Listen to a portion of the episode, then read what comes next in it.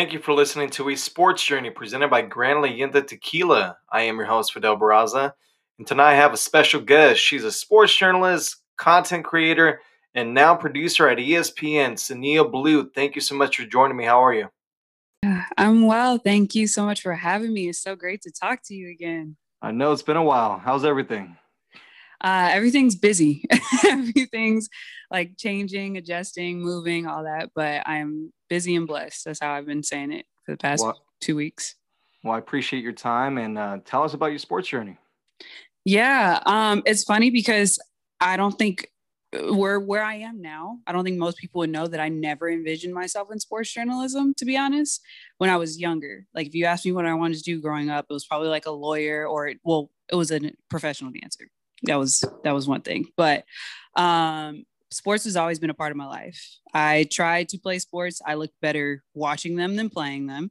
Um volleyball was a sport that stuck for me but i was super creative and super into arts and performing and theater and dancing as i said um and i remember i used to like tell my parents oh yeah i'm gonna go to juilliard or to stanford. Those are my only two options and my dad said uh, you're you're funny what you're actually going to do is go to Northwestern and study sports journalism and then become a major ESPN sports reporter and then give me tickets to games. And I was like, ah, don't really know how that's going to line up.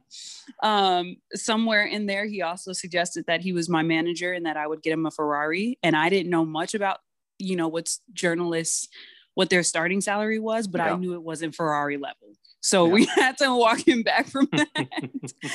um, but later on, uh, like I said, kind of sports has always been a part of my life. It's been a, a huge thing. Um, when I was younger, it was a little bit harder for me to actively be a part of sports world, the sports world and culture, just because I was super into school and making sure that I can, you know, go to school for free, all that jazz, um, getting older. But college, if I'm to be transparent, college was when my sports passion for storytelling, because I've always loved stories and I've always considered life as a book and where like everybody's journey is different chapters or different pages of that book and you can meet them at that sentence sort of speak.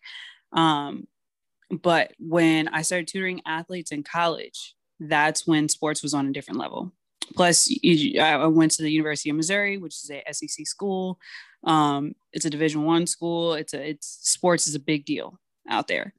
And when i first got to college um, kind of to backtrack a little bit I remember most of my first friends were athletes. Like I used to go hang out. There was a specific residence hall that athletes used to stay in. Used to go over there, hang out with my guys, hang out with the uh, girls over there, and we would just like have a good time. And I got to know them as people.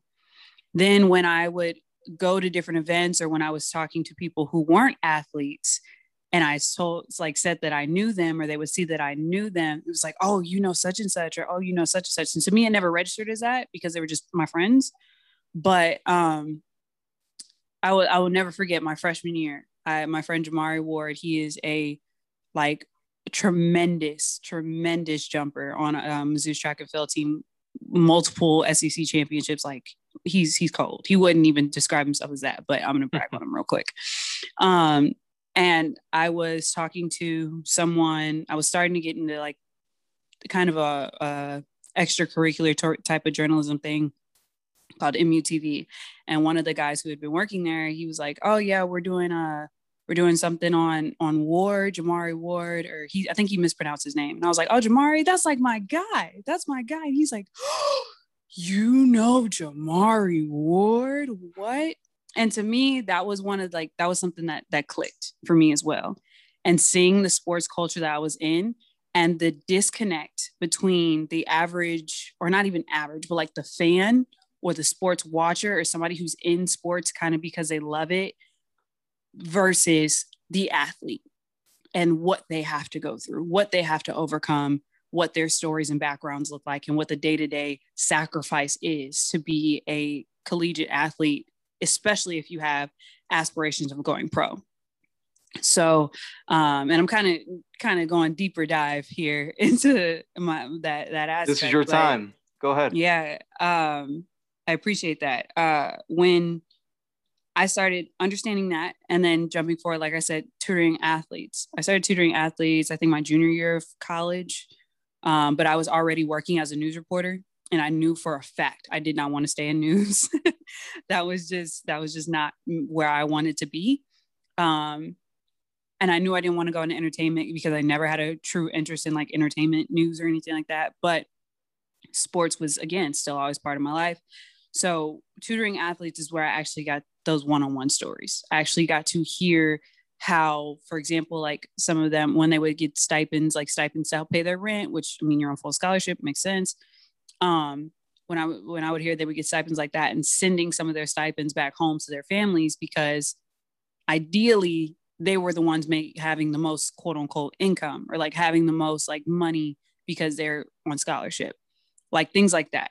Things where I, I had a friend who he's he's from Missouri, he's from that area, but all of his family was kind of depending, and he has a big family, was depending on him to be successful, ideally, so they could take care of him, or he could take care of them. I'm sorry, he could take care of them. And I was like, that's a lot to carry on top of waking up at five o'clock in the morning, on top of then going to workouts, going to practice, then going to class, then going to tutoring. And I know you don't want to be in tutoring, and then going to class, and then going to treatment, and then going to practice, and then going back and trying to maintain a social life that was non-existent for most of them, unless you knew which was called the MATC, the Mizzou Athletic Training Complex, unless you knew your people who were in the MATC or your teammates.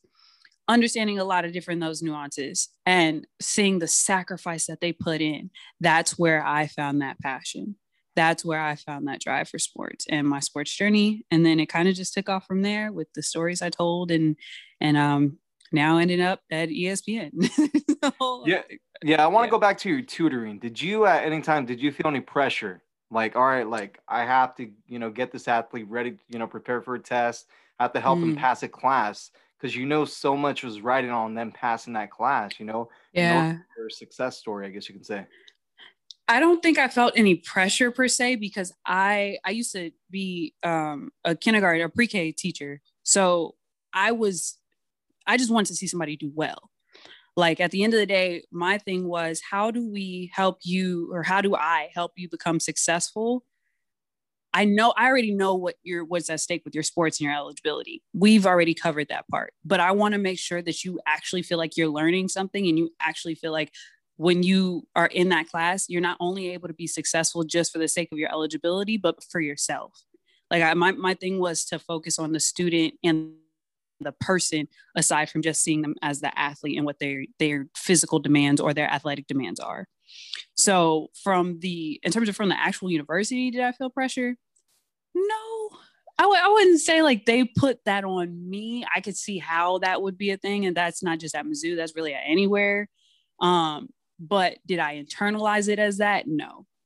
So um, there were there was a little bit of, of the I think the biggest pressure came in to managing because we're all still in the same age group, same peer group, was managing relationships outside of tutoring. Like I could not tutor anybody who I deemed as my friend prior to me working as a tutor. We couldn't have any relationships, any like platonic relationships is is not even a good word. Just it had to be strictly professional. But that was hard because I became cool with all these people. so yeah, I think that's where the biggest pressure came in. Um, but I just wanted to see them do well and be well. Let's talk about your work ethic. Obviously, I know firsthand that you have a tremendous work ethic. I mean, who would you say um, has taught you that? You know, kept you yeah. kind of disciplined in that role to be so. Um, what's the word I'm looking for? Just you want to put out great work and you want to maintain what you're doing? Um, I would definitely say I would say it starts off with my mom. Uh, my mom is the hardest. My dad is also one of the hardest workers I know, but I grew up under my mom, or like kind of just familial history. I grew up under my mom a lot more. Um, seeing my mom, and she never, she does not have this defeated mentality at all. Like no matter what the circumstance was for just she and I, because it was just she and I for a while, she always made sure I was taken care of. She always made sure everything else around her was taken care of, even if it didn't look like it, even if it looked like she hadn't slept in two weeks, even if it looked like, you know, she didn't really know what the next best thing was, or she didn't know, she didn't necessarily like want to reach out for the, you know, pity help. Like, but she, she got stuff done. And she's still like that to this day. We emulate each other so much in our work ethic. And then when my dad, um, who my dad now, who I was, he's, we were family by marriage, but blood wouldn't make us any closer. That is my best friend. Seeing him and his encouragement, seeing the way that he took care of his family, and seeing the way that he just wanted to be better and promote better people, that's what fueled my work ethic.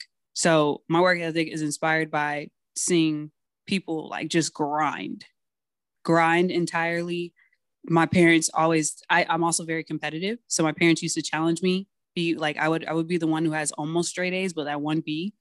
So my dad was like you know what? I think you could do it. And i would think i could do it too but i would kind of be afraid of the success of doing it and then maintaining it. And then one day he was just like maybe you can't. Maybe you can't do it. I think you're destined for greatness but you know what? Maybe that's that's too high. And he knew that that would spark something in me and i'm competitive. So literally that next those next few weeks I had straight A's. But that sort of mentality, that sort of grit of like, okay, Sania, somebody's going to think that you can't do this. You're going to do this.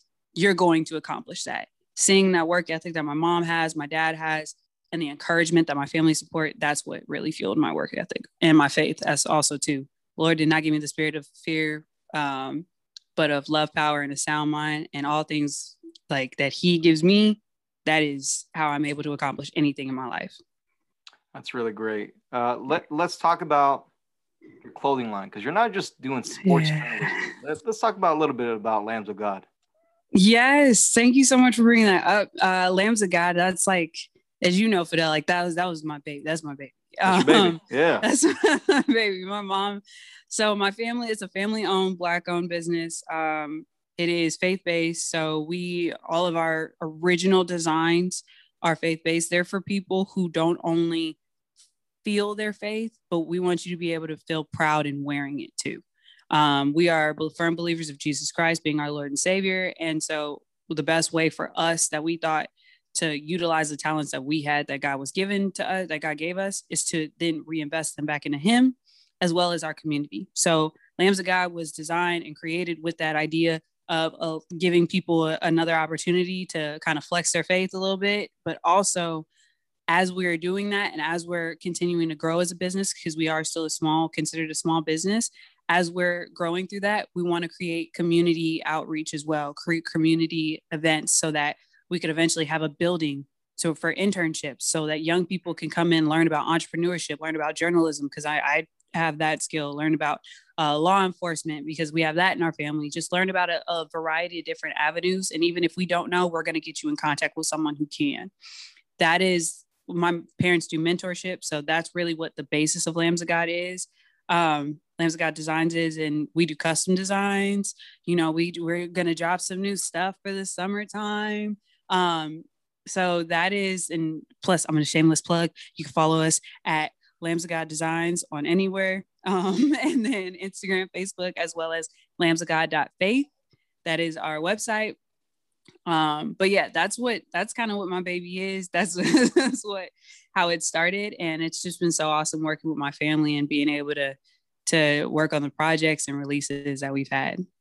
Well, that's tremendous. And uh, you know, big fan of the clothing line as well. Sponsor of East West Football Podcast. Shameless plug, I guess yes, you can yes. that. Yes, go follow East West. Go follow East West. Yep, go follow them. Um, let's talk about your new role at ESPN. Yeah. Well, congratulations. I know we told you congrats before, but again, congratulations on your new role on ESPN. Thank you so very much. It's crazy. it's tell ex- us about tell us like how that like happened like from day one to I guess now when you're about yeah. to move to Connecticut. Sure. Day one, actually started in 2020. Yeah, that's where day one started. Day one was, no, really, it was 2019. Day one was 2019 and it's 2021 now. I was a junior in college and um, we have like the University of Missouri, John Anderson. um, who's big name ESPN. Um, he's a Mizzou grad. We there's a production internship that ESPN has during the summer, and um, the, every year Mizzou, like my Mizzou um, advisor, there we go. My advisor, she would always send it out, like say, hey, if you're eligible, here's that internship. Go ahead and apply for it. Um, John Anderson is like the main person who would help us with the next steps, right? Um, and I applied for it my junior year. I walked into that interview knowing that I was not equipped for that internship. like I knew that I was probably not going to get it just because of my lack of experience in production. Um, I had a lot of on-air experience, but uh, so then fast forward when I well, I didn't get it. Spoiler alert. Um, and then senior year, I reapplied, but I had been producing my own sports shows. I had been anchoring my own my own sports shows. I'd been working with a Hall of Fame journalist in Chris Trevino, um, covering all the SEC major sports and MAC conference wrestling. Covered news. I was way more equipped. So I did that interview uh, for the internship, and I felt really good about it. And then I think it take it took about two weeks before I even heard like whether or not I got I was okay. And we had to do a written application, and so I did that part. Then it was the interview, then finding out. And uh, I got it was I think it was that day I was working. I had an internship already with my school. I was working three jobs at the time when I was trying to get this other ESPN internship, and I was on my way to my Mizzou internship. Uh, and I was working. I said, "Man, I haven't heard from ESPN yet. I don't know if that's good news or bad news. Like, I don't know what's going on literally that day. And later on, I got an email uh, from John Anderson saying, Hey, so kind of keep this on the DL as we continue to tell the rest of other applicants, but it looks like we'll be working together this summer. And when I tell you, I just like freaked out. I I broke down. I was I was so excited. I called my family. They could barely hear through my tears of joy. Like it was it was crazy. So um, that happened in like February 2020. Fast forward to May. May by May, I was already at home because the pandemic happened. And I had not heard word that my internship was going to be canceled or postponed or anything like that. So I, it was from my knowledge, I was still expecting to go. But with that expectation, I had not been applying for jobs because for me, I had had a plan for since February. So I um then got maybe like two weeks before my graduation, I got an email saying, Hey, Sania, when are you available to talk? And I was like, Oh no. And um, the recruiter, she told me that the internship had to be canceled for the summer, but naturally they would keep kind of keep me in the loop if anything changes. And I knew that was coming. And naturally, to keep everybody safe, understand the world just shut down. Um, but during that time, uh, that in between time of okay, do I still apply for ESPN? Like, do I wait? What do I do? Do I apply for other sports jobs that I know I don't want?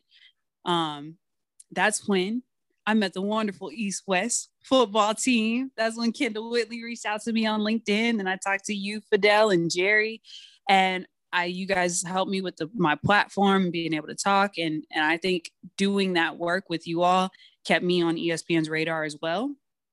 Just for them to see, like, okay, yeah, she didn't get the internship, but she's still doing things. Um, plus, I had an amazing time and built an amazing new family, like with ES or with East West. So uh, that was great. And then come November of 2020, a recruiter then reached out to me, said, Hey, if you're still, if you don't have a job yet, like if you don't have a full time job, we would love for you to apply for the ESPN audio podcast internship. I did that, went through the interview process, all the formal steps and all that jazz. This was the first time they were doing interns for the, they, they ESPN had had a hiring freeze for about a year. So this is the first time that they were even opening up to interns.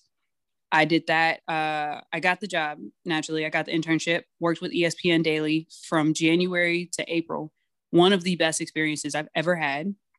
The producers were amazing, learning about ESPN. I literally got to connect with everybody from anybody, whoever I wanted to talk to. Maria Taylor became my mentor. I was freaking out about that. Um, and then about a month before the end of my internship, so this is March 2021, uh, one of my recruiters was I, I, had been talking to my recruiters and I told them like, look, guys, I'm about to, I don't have graduation anymore. I've already graduated. I need a full time job. So what do I need to do to make sure I have a full time job. And a few weeks later, that's when he in end of March. That's when uh his name is Rob. It's when he called me, and I was in Walmart. I was in Walmart in the hair set, like the hair aisle, and that's already a, a, a task in itself.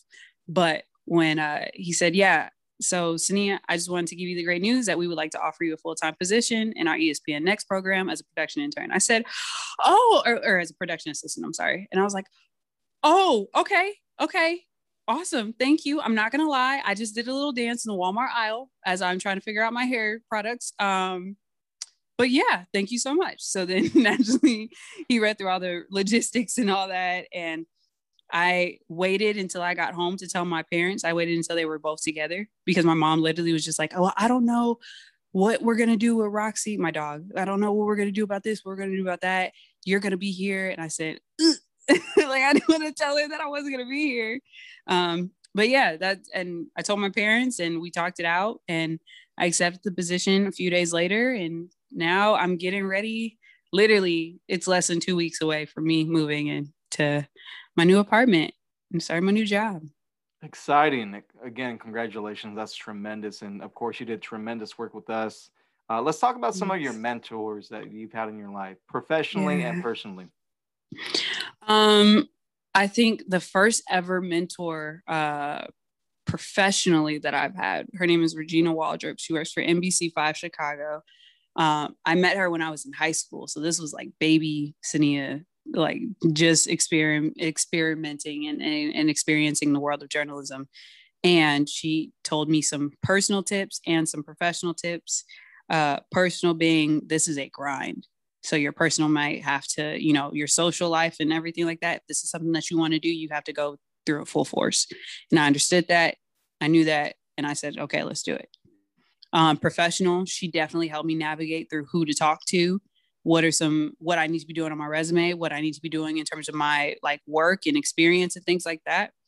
Um, kind of jumping forward to a little bit later, uh, Fallon Smith, who uh, is a former Fox sports reporter. You know Fallon. Fallon, shout out to Fallon Smith. Shout out to Fallon Smith. Um, I got to actually work with her briefly, but that mentorship that she gave me was a lot. Uh, just the the conversations that we would have was a lot. Um, I had also, in terms of personal mentors, not only being my parents, I'm very blessed to say that I have great, fantastic parents who have really like walked with me throughout at least like high school and up, middle school and up, like really walked me through that path to success. Um, I would also say Deborah Brock, who is in the case office uh, for the University of Missouri she was like my Mizzou mom, but any she knew my work ethic and she knew how strenuous it could be, but she also knew me personally to know like Sania, you need to take a break, or Sania, you need to acknowledge your accomplishments because I wouldn't. That's I'm definitely not the type of person that who would do that often. Um, Sania, you need to take a moment to figure out what you want to do for you. Uh, so now, jumping fast forward, my professional mentor now that I like get giddy about. I literally fangirl about her all the time, even though we're cool. Is Maria Taylor seeing her work ethic, seeing how an how of an amazing not only person but journalist she is. Um, those are those have been my mentors, and Taylor Rooks has also been my mentor. She just doesn't know it yet. well, now she does. yeah, now she does. Let's talk about the importance of women playing sports and covering sports as well? I think it's awesome uh, to see women in sports, women covering sports, because sports itself, if you actually look at the physicality of sports itself, it's or the rules or anything like that, it's not, it's been skewed towards men, right? But the actual logistics of it, anybody can do it. Like it's it's not to you could pick up a bat anybody can pick up a basketball anybody can throw a football. Um, understanding the gender dynamics of that and and since then since the creations of these sports however a one's gender shouldn't be able to limit them to doing their job well. Um, and i think seeing women in sports is the prime example of seeing a different perspective of seeing different opportunities, seeing really like go just going back to that different perspective. Because I think women considering that we experience the world in a completely different way than men, um, we offer a different visual, a different like angle when you're covering a story. For example, I I've been in rooms and I've been in conversations and pitch meetings where I offered something, and then too, as a black woman, I've offered something where uh, talking about a family, a football player's family, like and what their dynamic looks like, whereas my male counterparts didn't necessarily tap into that um, or even my what my white male counterparts didn't necessarily tap into like the importance and value of family that the black that black communities have. But if I weren't in that room, I don't know if that conversation would have happened. I don't know if that story idea would have came across the table, right? So that's one thing. Um, and shout out to SK Patrick, who's also with the East West fam, uh, because we did an interview and, and he one question he asked me was about the roadblocks, overcoming the roadblocks of being a woman in sports. My thought process is I will go through any challenge that it takes to overcome the roadblocks so that other women coming ne- coming next into the industry have that opportunity. It, it shouldn't I don't think that it should be about like I I can't do my job just as well because I'm a woman. Like there's we went to the same school. If we went to the same school, we got the same degree, we got the same work ethic. There's nothing, nothing stopping us there. So it's also important in terms of representation. I know we throw that word around a lot, but really, like, I would have never envisioned myself in this role without pioneers before me, like Rachel Nichols, like Maria Taylor, like um, Pam Anderson, like just a variety of people who I wouldn't have known that that was a, an option for me. And so now it's important for me as I'm in these spaces and in these roles as a woman of sport in sports to not only support women in sports in every avenue, whether it be coaching, referees, journalists, players, um, but also to tell stories that reflect those young women as well. Sania, what advice would you give women that are thinking about pursuing a career in sports journalism? Um, one thing I want them to know is use your difference to your advantage. Like, because like I said, going back to the perspective and understanding the world as a woman and in a different way than men, if there's something that you see that's not being covered in sports, and because you see it probably because you're a woman, still bring that to the table. Because at the end of the day, like ESPN, East what like the, the variety of sports networks and outlets are trying to build their audiences and trying to expand their audiences as much as possible. So if you have something different different to offer, let your voice be heard. Don't let anybody intimidate you into feeling like what you have to do is um what you have to do is not valued, right? But also know your sport. I remember like I used to get challenged all the time. Anytime I told somebody I was in sports or I was a sports reporter, somebody would be, oh, okay, so you know sports. Like that's the next initial question. If there was a male, they wouldn't ask that, you know, you wouldn't even be questioned. But I was like, yeah. And so then we would start talking about a, a, specific sport. I would say like football, you know, you know, I love football, you know, I love basketball. Um, and then I would have to like, I felt the urge or the I felt like it was necessary to throw out stats, like random numbers, so that they knew that I knew what I was talking about. But I didn't have to prove myself to them. like I really did it. But at the end of the day, I know that it's going to help with my work. I know yeah. that's going to help there. So um, I would I would say know your sport, know that your perspective matters, and offer it to the table. Be yourself. Stay true to yourself and don't don't let anybody try to change you into whoever or even and also women in sports they're usually typically um, women in the media industry anyway are typically like sideline reporters or a, a, a kind of a side role. If you don't want to be there don't be there. Be vocal. Say what you want. Go after what you want. People are going to try to undermine you but it's okay because you're going to make way anyway and then lean on the other women that are in the industry. Build those relationships cultivate those relationships cultivate those relationships with players so that they know and they have a trust with you. I've seen the amount of trust that players have with women in the sport growing now is is immense because we actually listen. Like we actually take a chance to have the relation build that relationship with someone. Um and lastly and just to be candid, because you know I I I I'm, I like to be transparent. Like just to be candid, people are going to think that you are in sports because of men, like because of the chase of men. Don't like. I for me that wasn't the case. That completely wasn't wasn't, the case. Um, and I had to combat that. I had attitudes and things like that, or oh, you know, yeah, you're talking to this football player because you think he's it. No, I don't want him. Like I don't want that. But I always stayed professional. I always made sure that my my my T's were crossed, my I's were dotted. There was a certain level of professionalism that we maintained. Um, and players will try it too. Like every anybody will try it.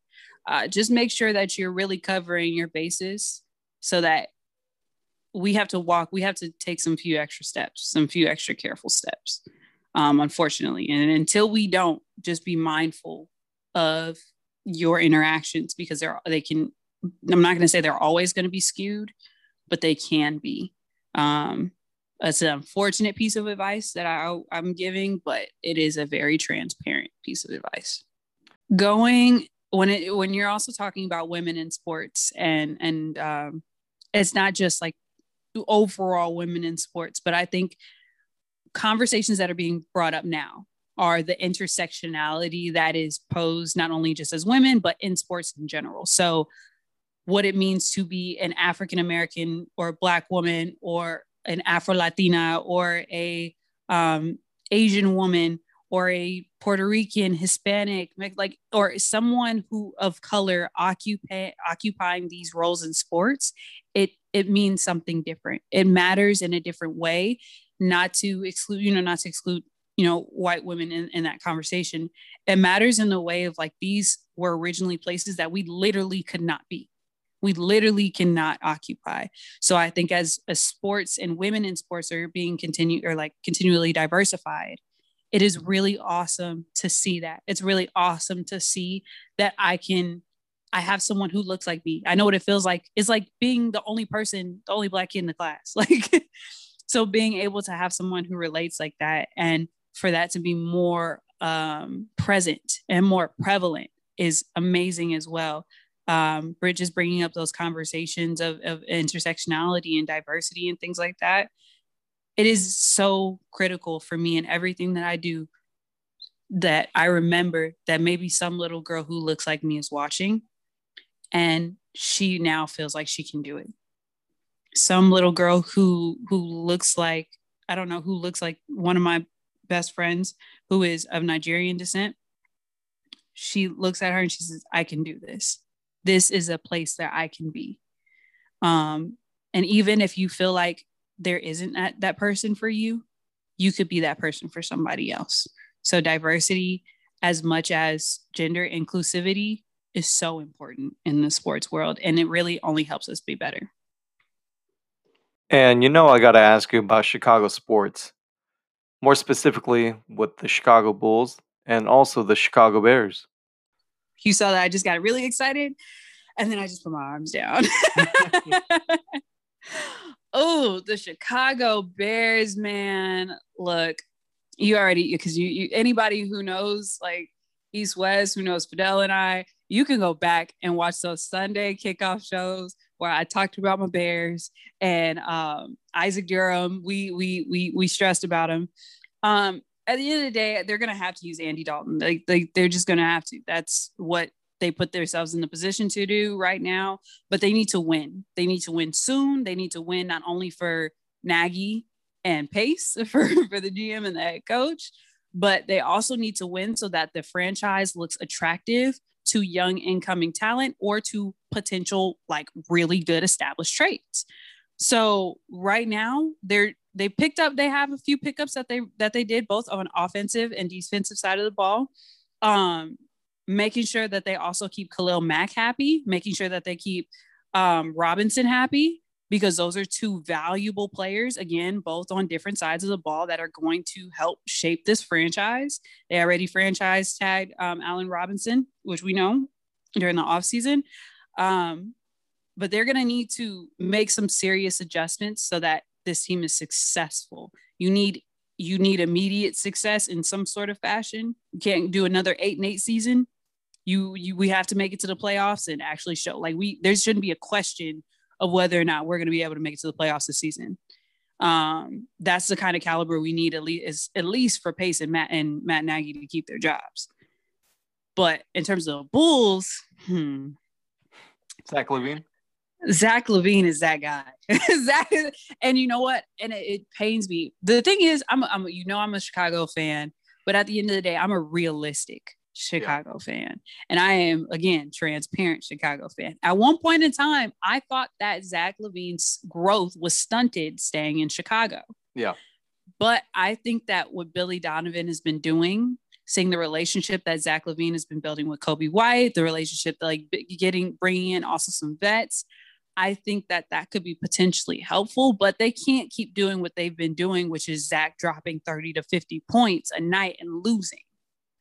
So I think part of that is maybe bringing in somebody else to help. I know we brought in a few vets, but look at it like if you look at the Phoenix Suns and Devin Booker and Chris Paul, that addition of Chris Paul not only helped overall the Suns, but it helped elevate Devin Booker, who is already a phenomenal yeah. player. Kobe Bryant even deemed him as a phenomenal player um, prior to passing. Um, DeAndre Ayton is also a better player. Um, we saw him grow exponentially. So bringing in another strong offensive help, I think would be would be a good thing um, because eventually Zach is going to be just like I like I've been saying about Allen Robinson, where you can't keep a great player and they're not, you know, they're putting in all this work and the they are the leader of the team, the franchise player, but struggle because they don't have the the tools around them. I think the Bulls are going to get there though. They just need I think they need one more really good solid vet and shooter to help um help solidify and then they have enough people to be better on defense. They just need to actually be better on defense. Sania, I also want to get your thoughts on the lack of minority coaches in the NFL. In terms of the lack of Black and African American coaches in head coaches, anyway, in the NFL, there, there's not an excuse anymore. Like, you don't have an excuse. You guys had Coach Hue Jackson on the East West podcast Shout everybody, out Hue Jackson. He's family. Shout out Coach. Love Coach. Uh, everybody, make sure you go listen to that because he actually hinted on some of that as well throughout that podcast episode. But you don't have an excuse. Literally, the majority of this league is African American players, Black players, and I say both interchangeably because you can be Black but not considered African descent.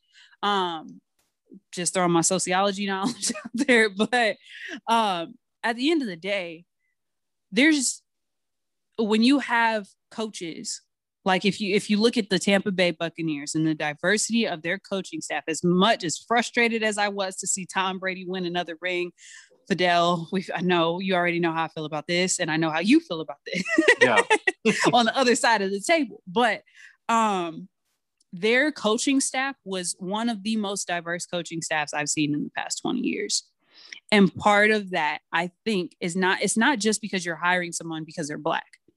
No, but there is a level of representation, there's a level of communication and relatability that happens when you have coaches who are relating to your players. And also, just know how to do a great job at what they do. Like if if you can be an effective coach and then relate to your players in a way that your players probably have never been able to relate to a coach before. That makes a difference. That's I think that's a problem that we have in Chicago.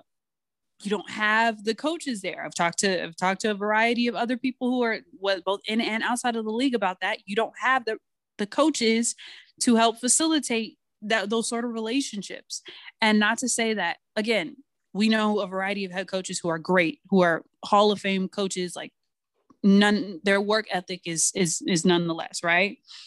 But i think it's less we need to focus less on these itty bitty like clubhouse relationships that happen in the nfl coaching world and more on how do we make players better? How do we build relationships so that teams get better? When you have a strong relationship with your coach with your team you win because you want to win. You want to put in that hard work. You want to come in at three o'clock in the morning instead of five o'clock in the morning. So, um, and when I say there's no excuse, there's plenty of talent. It doesn't make sense that Robert Saleh, and it doesn't make sense that Houston did what they did with their head coach situation. They also not only, and it, it sucks because you're not only are bringing in a, a black man as a head coach, but you're also bringing him into a falling apart franchise that he is now responsible to fix. Similar, and I know Coach Hue Jackson can relate to that of in in the aspect of like the pressure of having to try to fix something or having to try to be successful in something. And then you also have the color the the race aspect on top of that. Because if you don't fix it then it's like oh we tried this black coach thing now it doesn't work. So you don't have the nfl doesn't have any more excuses and roger goodell can say all the pretty things that he wants um i don't know if i should say this as harshly as i'm about to but like i think roger goodell can say all the pretty things that he wants but at the end of the day um what's being said and it's not just on him it's really the ownership. It really does not just fall on him. But that being said this club boy this this this uh boys club mentality uh that is excluding african american head coaches is no longer acceptable. 100% agree with you Sania, thank you so much for joining me today. Um, any final thoughts before I let you go? Um, everybody, make sure you go subscribe to East West Podcast, East West Football Podcast. Uh, make sure you're following East West Football Network on Facebook, on Instagram, also East West Basketball Network because they're amazing too. Um, uh, thank you so much for your time. I really am. I appreciate like just you being able to tell have me tell my journey, and hopefully, uh, my journey inspires or helps or encourages anyone who uh, who hears it. And your journey is just getting started and i believe that and you're yeah. I, I i am truly a believer that you're destined for great things. So again thank you for coming on. For our audience that would like to follow, follow you on social media where can they find you? Literally I, I don't say this because i don't think i'm like top tier like i don't think i'm big dog yet but if yeah you, you are. What are you talking about If you will if you google my name i think it's just because it's so different sania blu um, all my stuff pops up, but at Sania Blu underscore is usually all my social media as well. No E. B S A N I A B L U. All right. Thank you so much, Nia. I appreciate it. Thank you. Take care. Talk soon.